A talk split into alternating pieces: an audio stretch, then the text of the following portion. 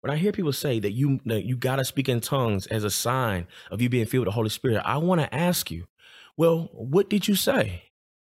If you spoke in tongues at the moment you were filled with the Holy Spirit, what did the interpreter say that you said? Was there an interpreter present? If not, then I don't think you did anything according to Scripture. Prescribe truth, we giving you what the doctor ordered. Jamal Bandy, apologist, the Lord's servant. We undeserving, but Christ changed our mind frame. In a world full of errors, the only thing the doctor prescribes is truth. All right, what's going on, everybody? Welcome back to Prescribing Truth. I'm Jamal Bandy. I'm the one who seeks to distribute the truth that the doctor prescribes to the church and the world today. What I want to get into tonight is dealing with the purpose of tongues, the purpose of the gift of tongues, and baptismal regeneration. What is it? And is it biblical? Now, I know to some of you who may listen to this or watching this on YouTube, it may seem redundant, but there are still a lot of people who are confused about this. And those who um, do not believe in baptism regeneration still have a problem with defending the position that they hold to. And so I want to try to um, give some basics of what we can do when engaging someone who believes that in order to be saved, you must be baptized, and also that when you are filled with the Holy Spirit, you will show signs of speaking in tongues and show some errors within those thought processes. All right. And so I don't want to uh, take so long. Let's let's just jump into this. I want to look at the conversion of Paul. Now, when when it talks about the tongues, they, they say that these signs shall accompany you when you are born again. it should be an evidence by you speaking in tongues. That's evidence. Yeah, you may bear fruit. You may have this love that you normally wouldn't have had. You may have been able to forgive where you normally wouldn't and be patient where you normally wouldn't. And all this fruit of the Spirit you may possess. But if you do not speak in tongues, then you do not truly have the Spirit. And I want to deal with that. So, first, I want to look at Paul. Let's look at Paul's conversion. I want to pull up scripture. If you have your Bibles, please turn in your Bibles with me. Or if you're familiar with the text, then please think on it with me as we look at Acts 9. We're going to look at the conversion of Paul. You know, what was it like? Because, see, the thing is this if you can find one case, at least one, that this isn't true, then that means it's not necessary. And it also means that it's not the case that this is a sign, completely sign of you being born again, like for all times. You know, and the same thing with baptism regeneration. If there's an instance where someone is saved prior to being baptized, then the whole argument falls apart. And and that's just that's just where it goes, you know, because we look for consistency, always looking for consistency. All right. So let's look at Acts 9. I'm going to um, pull up my app. Now, this goes into a whole, uh, if we look at the whole chapter, starting at verse 1, it goes into how Saul would end up becoming Paul when the Lord confronted him. And I want to read some of this. Um, it's not my intentions to read this whole chapter, but um, I do want to look at a good bit of it because there's another. Uh, we're going to look at Paul's account of his own conversion as well. So we're going to hear from his own words. So this is a narrative. We know Acts was written by Luke, so this is a narrative about Paul's conversion. We're going to hear from Paul's own words in Acts 26 a little bit later. All right, so Acts 9. It said, while he was still breathing threats and murder against the disciples of the Lord, he went to the high priest and asked him for letters to the synagogues at Damascus, so that if he found any belonging to the way, men or women, he might bring them bound to Jerusalem. Now, I want you to look at something here. What is the heart? What is the condition of Paul's heart? He's a Jew. You know, he's of the tribe of Benjamin, which he tells us in Corinthians. He's a, he's a, he's of the tribe of Benjamin. He's a Jew. He's thinking he's doing the work of the Lord because these Christians are blaspheming.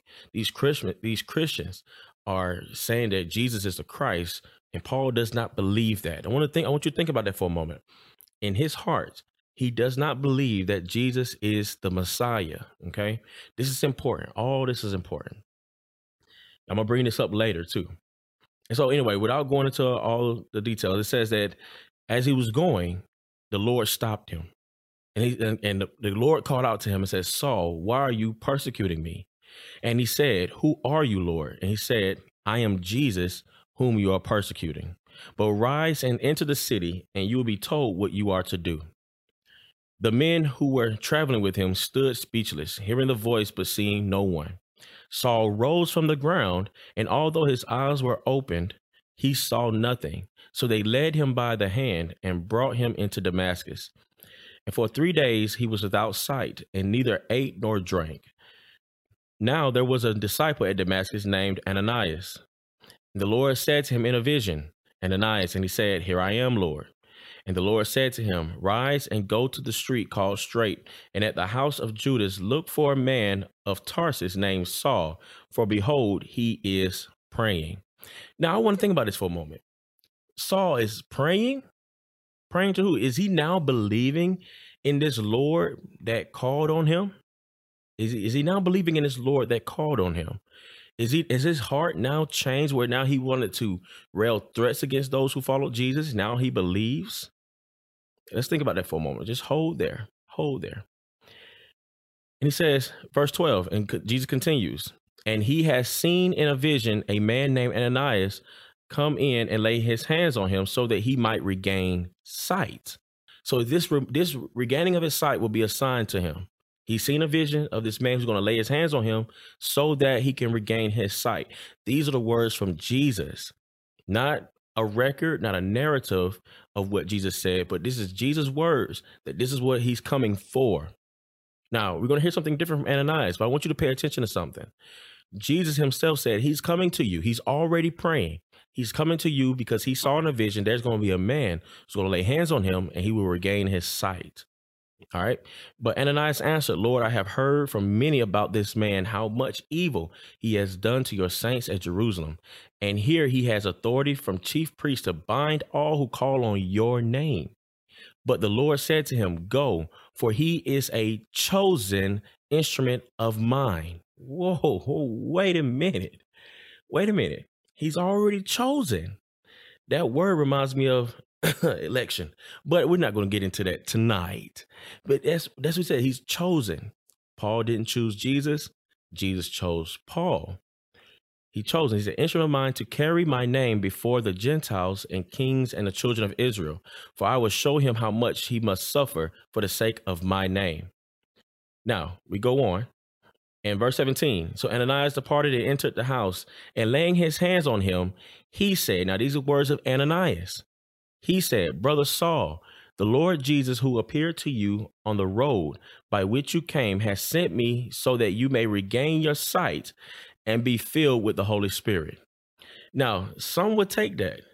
Some would take that and saying, Oh, well, Paul just now received the Spirit. You know, so because now he had his hands laid on him. But what did Jesus say? He's coming so he may regain his sight. The fact that Paul was praying and now believing, I would argue that the Holy Spirit was already in Saul. He was all the Holy Spirit was already indwelling in him. The, the laying on of hands was a sign to him that he regained his sight. That's what it was for. Now, these are words of Ananias that he said these things to Paul, that you be filled with the Holy Spirit. But will we say that Ananias could actually see when the Spirit would enter Saul or Paul? No, because Jesus said himself in John chapter 3 that no one can see, no one can tell where the spirit goes, but we know the spirit has come. we we can know that.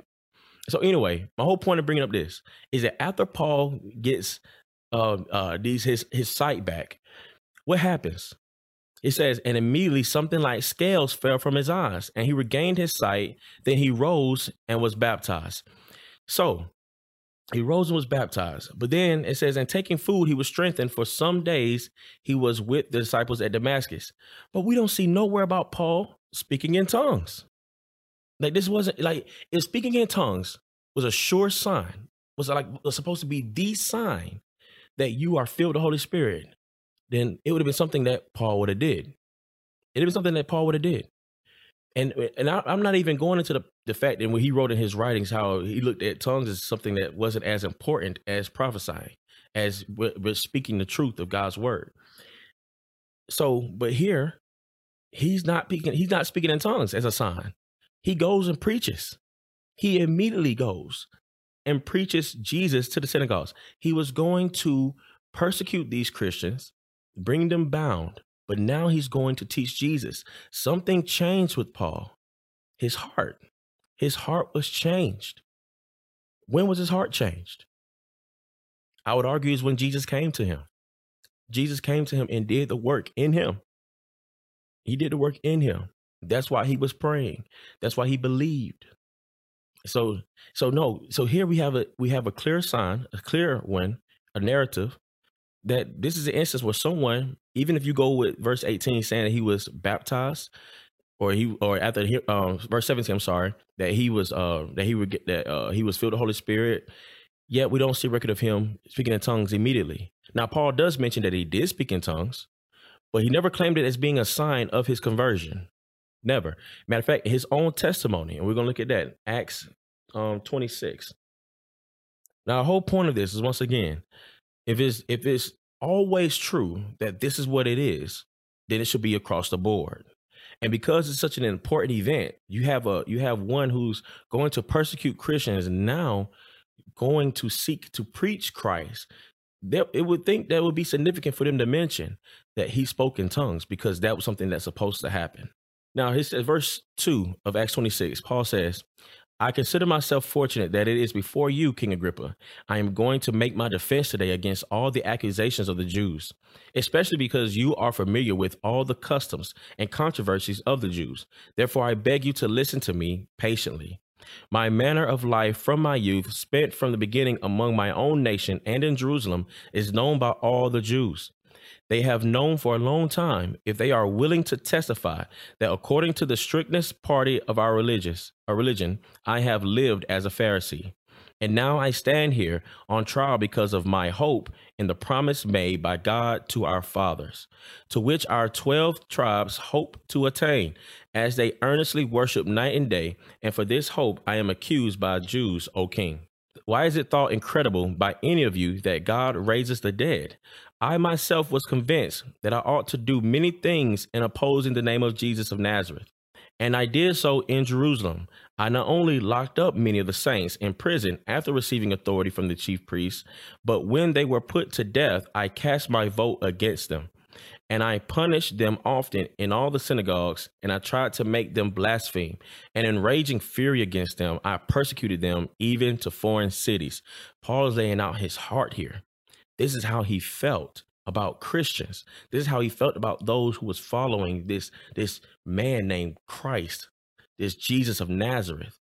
You know, he wanted to make them blaspheme. He was he, he was angry about how they believed. Then he says, In this connection, I journeyed to Damascus with the authority and commission of the chief priests. At midday, O king, I saw on the way a light from heaven, brighter than the sun, that shone around me and those who journeyed with me. And when we had all fallen to the ground, I heard a voice saying, saying to me in the Hebrew language, Saul, Saul, why are you persecuting me? It is hard for you to kick against the goals. And I said, Who are you, Lord? And the Lord said, I am Jesus whom you are persecuting. But rise and stand upon your feet, for I have appeared to you for this purpose, to appoint you as a servant and witness to the things in which you have seen me, and to those in which I will appear to you delivering you from your people and from the Gentiles to whom I am sending you, to open their eyes, so that they may turn from darkness to light and from the power of Satan to God, that they may receive forgiveness of sins and a place among those who are sanctified by faith in me. Now, it's interesting that in his own testimony about what Jesus told him, notice that the sending of Paul, which he mentions himself in his own writings, Jesus didn't mention that I sent you to baptize everybody and that I sent you to make to make sure they feel the Holy Spirit is speaking with tongues. And neither did this happen to him at the moment. He says, Therefore, O King Agrippa, I was not disobedient to the heavenly vision, but declared first to those in Damascus, then in Jerusalem, and throughout all the region of Judea, and also to the Gentiles, that they should repent and turn to God, performing deeds in keeping with their repentance. So that's what we did. What did Paul do? After everything, after that whole experience. And notice even he didn't even mention, he didn't even mention that he went to Ananias to get his the hands laid on him to receive his sight. Because the most important thing was that his heart was changed. That what he's doing, going to preach the gospel while he was first persecuting Christians, now he's going to preach Christ. Like that is the key. That was the key. You know, so so that so this is this is very gripping for me. It's like how then, how then can we you even use Paul as an example to say, hey, he's the one saying we should always speak in tongues, when clearly he didn't even do so immediately. That wasn't what he did immediately. Now, we have to ask the question then, but what is the gift of tongues for? And what is the gift of tongues? What was it? Well, Acts 2 tells us, I'm not even going to go into that right now. But if you read Acts 2, when that came, when that happened, when they spoke in tongues, they spoke in other languages that already existed. They were intelligible. They they could be translated from other people groups. That's what was going on in Acts 2. Now, Paul mentioned something in Corinthians. He, he mentioned something in Corinthians 14 concerning tongues. I want to take us there. I want to give us that. And we're going to look at that and I'm going to take a break. But I want to I want us to look at that, the purpose of tongues. Now, I, we can argue. I'm willing to talk to someone if you if you really believe that that tongues is some unintelligible language that we that no human on earth can understand, I'm willing to talk to you about it.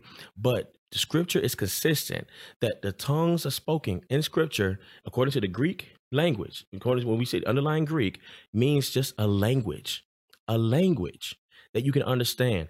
And when Paul mentions unknown tongues in scripture, he's talking about tongues that people did not know, not that they did not exist in the earth, but that they did not know because there were various tongues in the earth. I'm just I'm just throwing that out there for you guys. All right, but let's look at First Corinthians 14. And we're gonna look at verse 21 and 22. Now he says, verse 21, in the law it is written, by people of strange tongues and by the lips of foreigners will I speak to this people. And even then they will not listen to me, says the Lord. Now that is a prophecy from Isaiah Isaiah 28, verse 11 For by people of strange lips and with a foreign tongue, the Lord will speak to this people. And if you read the context of, of Isaiah 28, God is prophesying about a Messiah, the cornerstone of Israel. Now, what happened in Acts 2 when they received the tongues? What were they doing? The Bible says they was preaching. They were speaking the mysteries of God. And what is considered a mystery of God in scripture? the gospel message. the gospel. What were they doing? In other tongues, they was preaching about Christ to people. You know, and so when I hear people say that you you gotta speak in tongues as a sign of you being filled with the Holy Spirit, I want to ask you, well, what did you say? If you spoke in tongues at the moment you were filled with the Holy Spirit, what did the interpreter say that you said? Was there an interpreter present? If not, then I don't think you did anything according to scripture because that's what's supposed to happen if that was true. Because when they spoke in tongues in the old in the New Testament, when they received these gifts, those tongues could be understood. They knew they weren't speaking gibberish. That's why they said they spoke in other tongues. They knew those tongues were in existence in the earth. They knew that. All right. So to say that hey, well, this is what the tongues are, A, B, and C, and you gotta have uh, you got to have this evidence in order to be uh, truly say that you have the Holy Spirit is false. It should be dropped. Should be dropped. But let on. That's verse 21. I didn't even read verse 22. So we see verse 21. That's what the, that's what um is referring to Isaiah 28.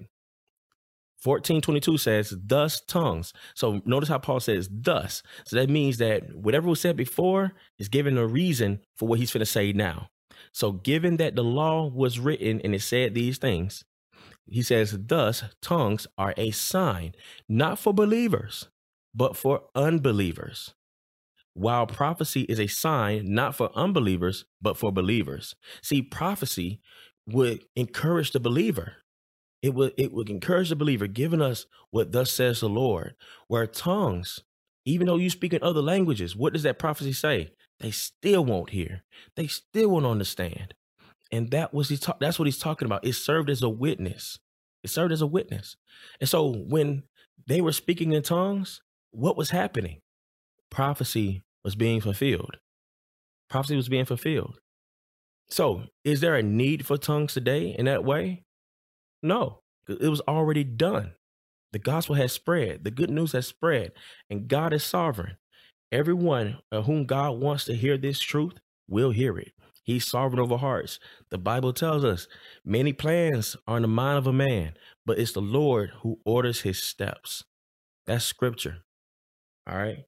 So, no, tongues are not a sign of you being filled with the Holy Spirit. The Bible tells us what the fruit of the Spirit is, the things that the believer should bear within themselves. Remember how Jesus said that you can you can't have a good tree, you can't have good fruit from a bad tree, and a bad fruit from a good tree. You can't. And you'll know them by the fruit that they bear. You'll know a tree by the fruit that it bears.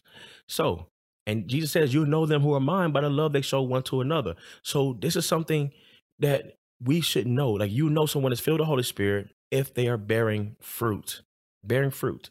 And that fruit is not the size of their bank account. I got to say that because I know there are some charismatics who think that because somebody has a lot of money, they got fruit. No, it's not talking about that kind of fruit. It's talking about spiritual fruit, being able to love, being able to forgive, being able to have self control. And though we as humans don't do those things perfectly, we should be bearing fruit of those things. And then the motivation behind them is the Lord, is Christ not not boasting in ourselves. All right. And so and, so yeah, I want to I want to dispel that. I want to dispel that. So um I hope that helps. That's just a small piece. I mean, there are plenty areas we can look into about all this, but I just felt like that, you know, that is enough. That is sufficient for now. Um at least at least gives it open, leaves it open for people to uh, make conversation, to communicate with me if they would like to and we can look at other scripture. But like I said, if it's not true for one, then it's not true for all either. You know, and, and if it is true for one, then it has to be true for all because that's the nature of truth. All right.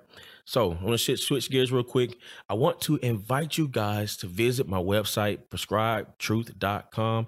Uh, from that website, you can visit the YouTube channel. You can see the podcasts that are on there as well. Also, if you like to donate or give to this ministry, you can do so from there as well. And um, what else I have on there?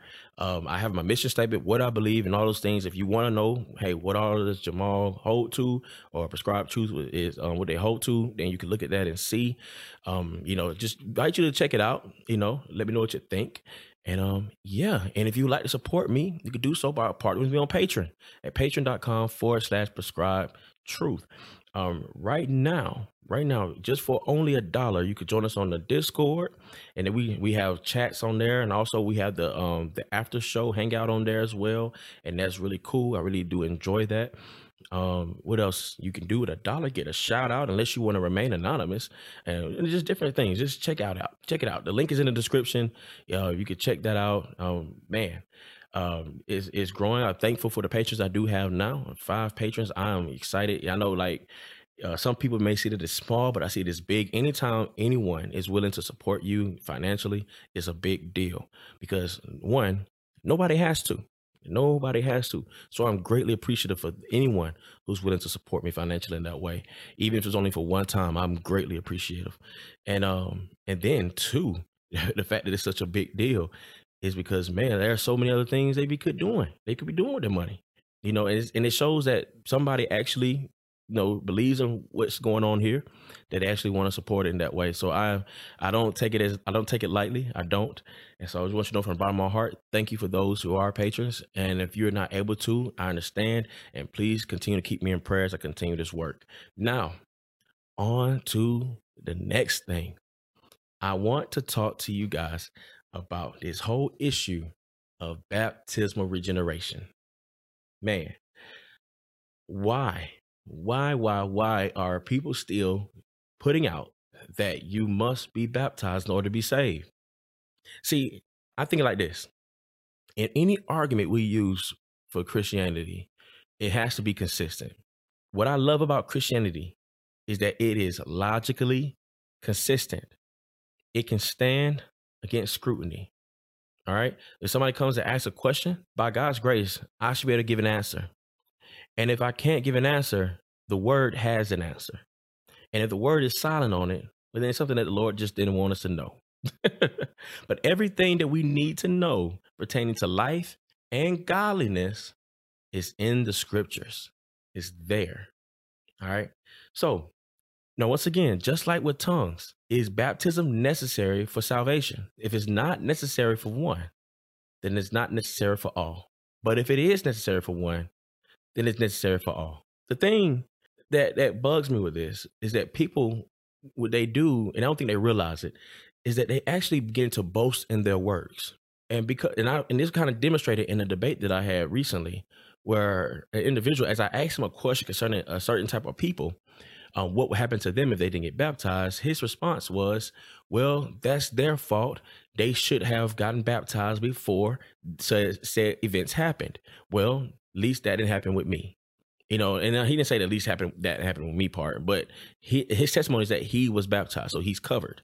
Whereas somebody else, if they did, if they wasted their life, if they spent their life doing whatever, and they end up in a hospital bed or whatever case may be, and they didn't get baptized, even though they may have heard the holy the um the gospel and they may have been filled with the Spirit, but if they didn't get baptized, then there's no way that they're saving. it's their fault. So, in that, you are saying you are boasting in your works. You're boasting in the fact that you made the cognitive decision to go and get baptized. Anyway, without going on a tangent, I just want to throw that out there. Now, the thing I want to bring up is this What is salvation? What does scripture tell us about being saved? The nature of being saved. What does scripture say? Well, the scriptures tell us that, especially Jesus himself in John 3, he says that unless you are born again, you will in no wise see the kingdom of heaven or the kingdom of God. Period. No ifs, ands, buts about it. You must be born again. Now, what people like to do is they like to use that portion of scripture where then Jesus says, unless you're born of the water and of the spirit. But the key that we have to look at is in the context, the whole context is talking about being born again. This is what being born again is. So now if you if you use baptism as saying that that's what the water is in the scripture, then you have to say that being baptized is a part of being born again. That you're not born again until you've been baptized. Well, scripture tells us that when we're born again, we are made new. New heart, new desires. That's what scripture tells us. So that means that we can't have the new heart or new desires unless we've been baptized as well as received the Spirit. You see what I'm saying? And this is the problem that they run into. Now, they love to get over the fact or try to look over the fact that that portion of scripture where Jesus says that you're born of the water and of the Spirit is referring to Ezekiel 36.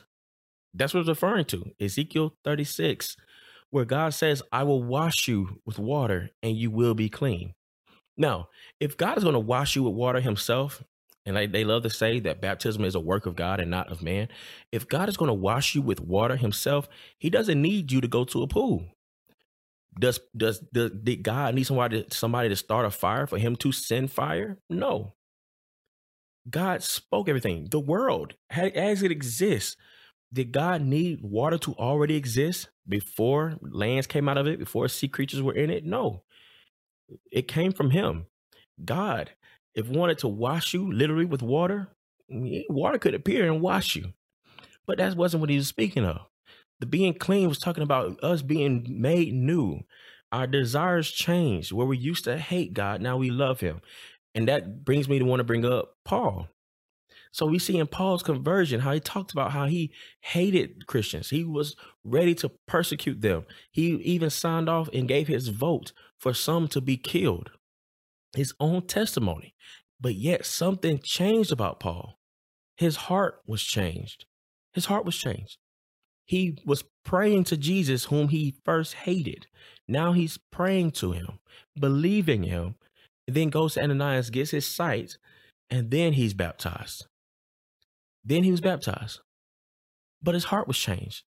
How is that possible? How could he have had the full effect of what being born again is, what it would look like, if he ain't yet been baptized?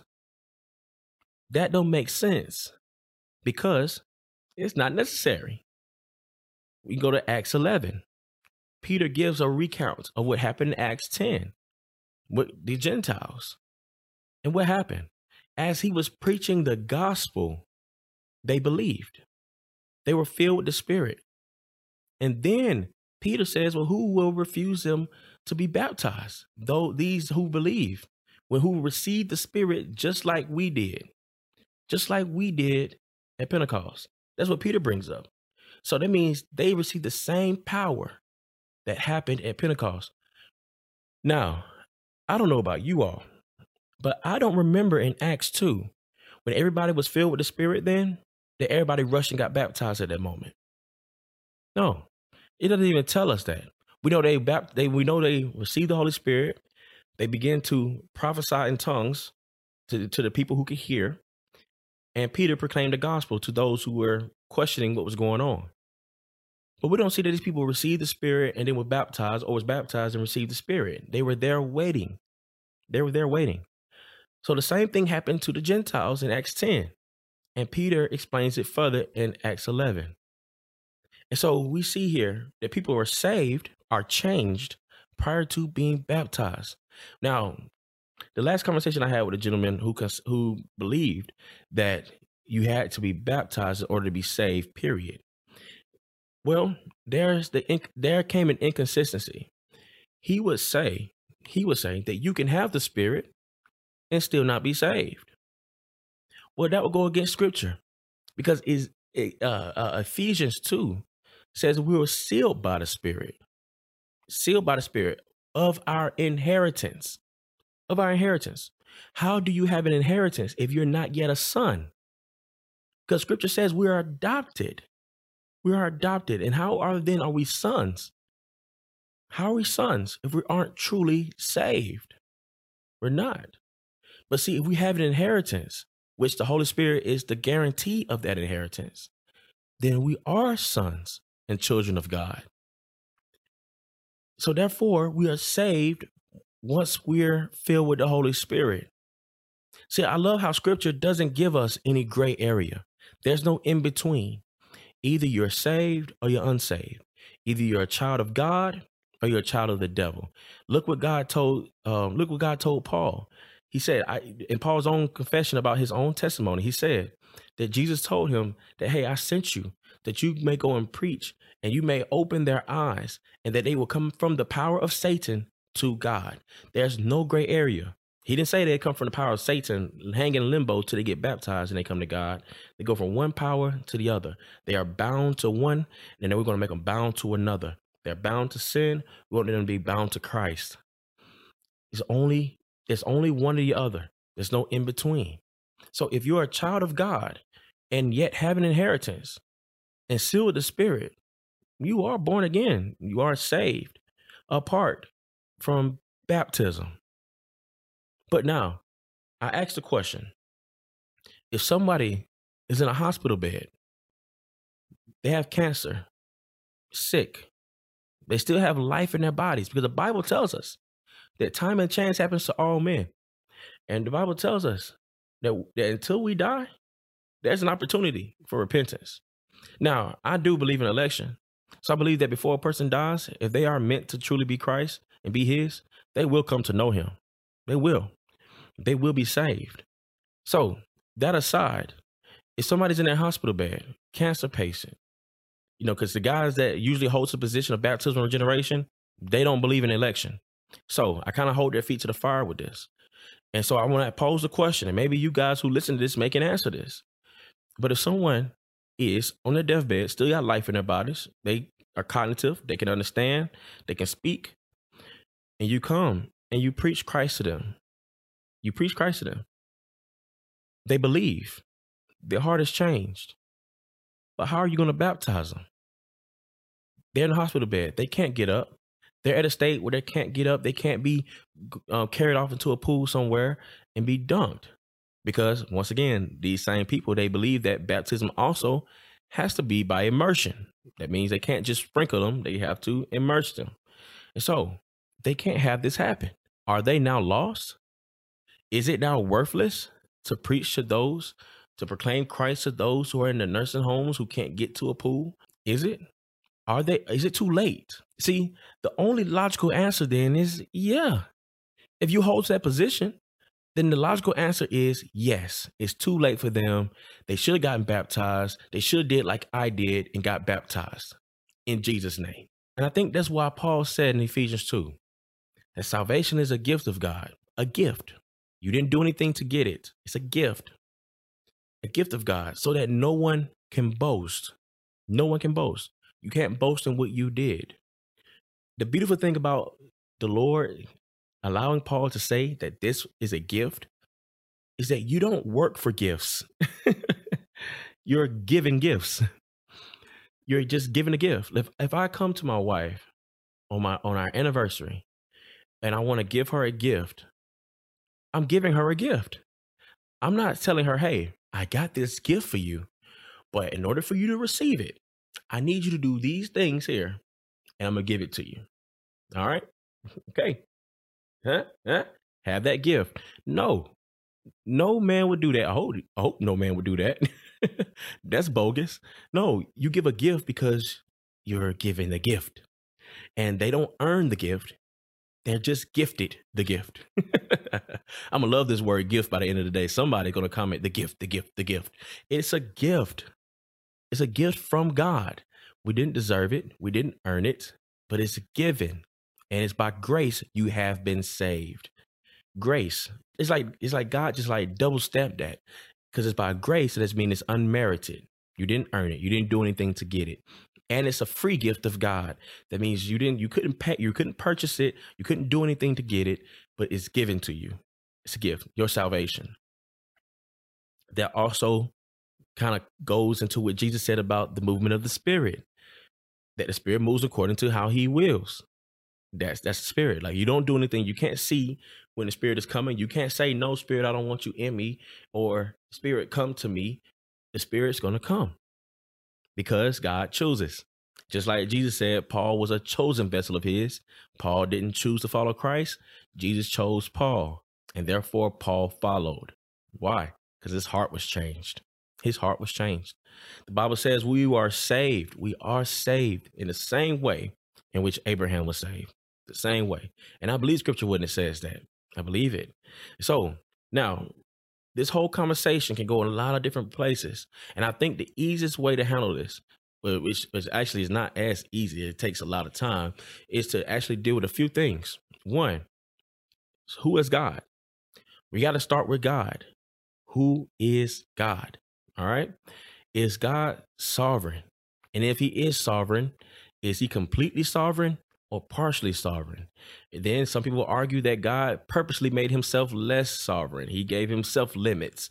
I would like to see that in scripture. Um, but we have to think about that. Then the nature of man. What is the nature of man? You know, is man is man naturally good or naturally wicked? Which one? And if he's naturally good, then wow, where did he where does he ever find the point to sin? Because good is without sin. But if he's naturally wicked, how in the world does he find the the, the goals to do anything good? And normally we're talking about good being morally perfect. And if we're talking about being morally perfect, that means we're doing it for the right reasons. I mean, we, that means good things are done with right motivations, and those right motivations has to be to the glory of God. That's what Scripture says. So a person may do good things, but if it's not to the glory of God, then their their deeds are worthless. All right. So yeah, we have to look at that. Think about all those things. And so now, for those who hold to baptismal regeneration, I ask the question. I ask the question: If someone is on their deathbed, but yet they still have life in them, can yet think and respond, do you not preach the gospel to them because they can't be baptized? Is that the case? And if you say yes because they can believe, then we'll praise God. You you actually believe that baptism isn't necessary for salvation. But if you say no, I won't go preach to them because you know they can't get baptized, and therefore it's no use. But then there lies the the extreme flaw in your understanding of what Scripture teaches, and I would ask you and urge you to repent of that false gospel and believe the true gospel that Scripture lays out. All right. So I hope that was helpful.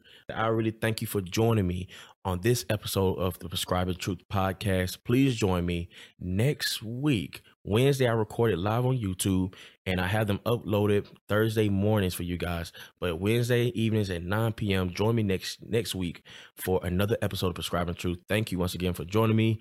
God bless. Oh, and remember, I got to make sure I tell you this. Remember that though this world is full of errors, the only thing that the doctor prescribes is truth. Blessings.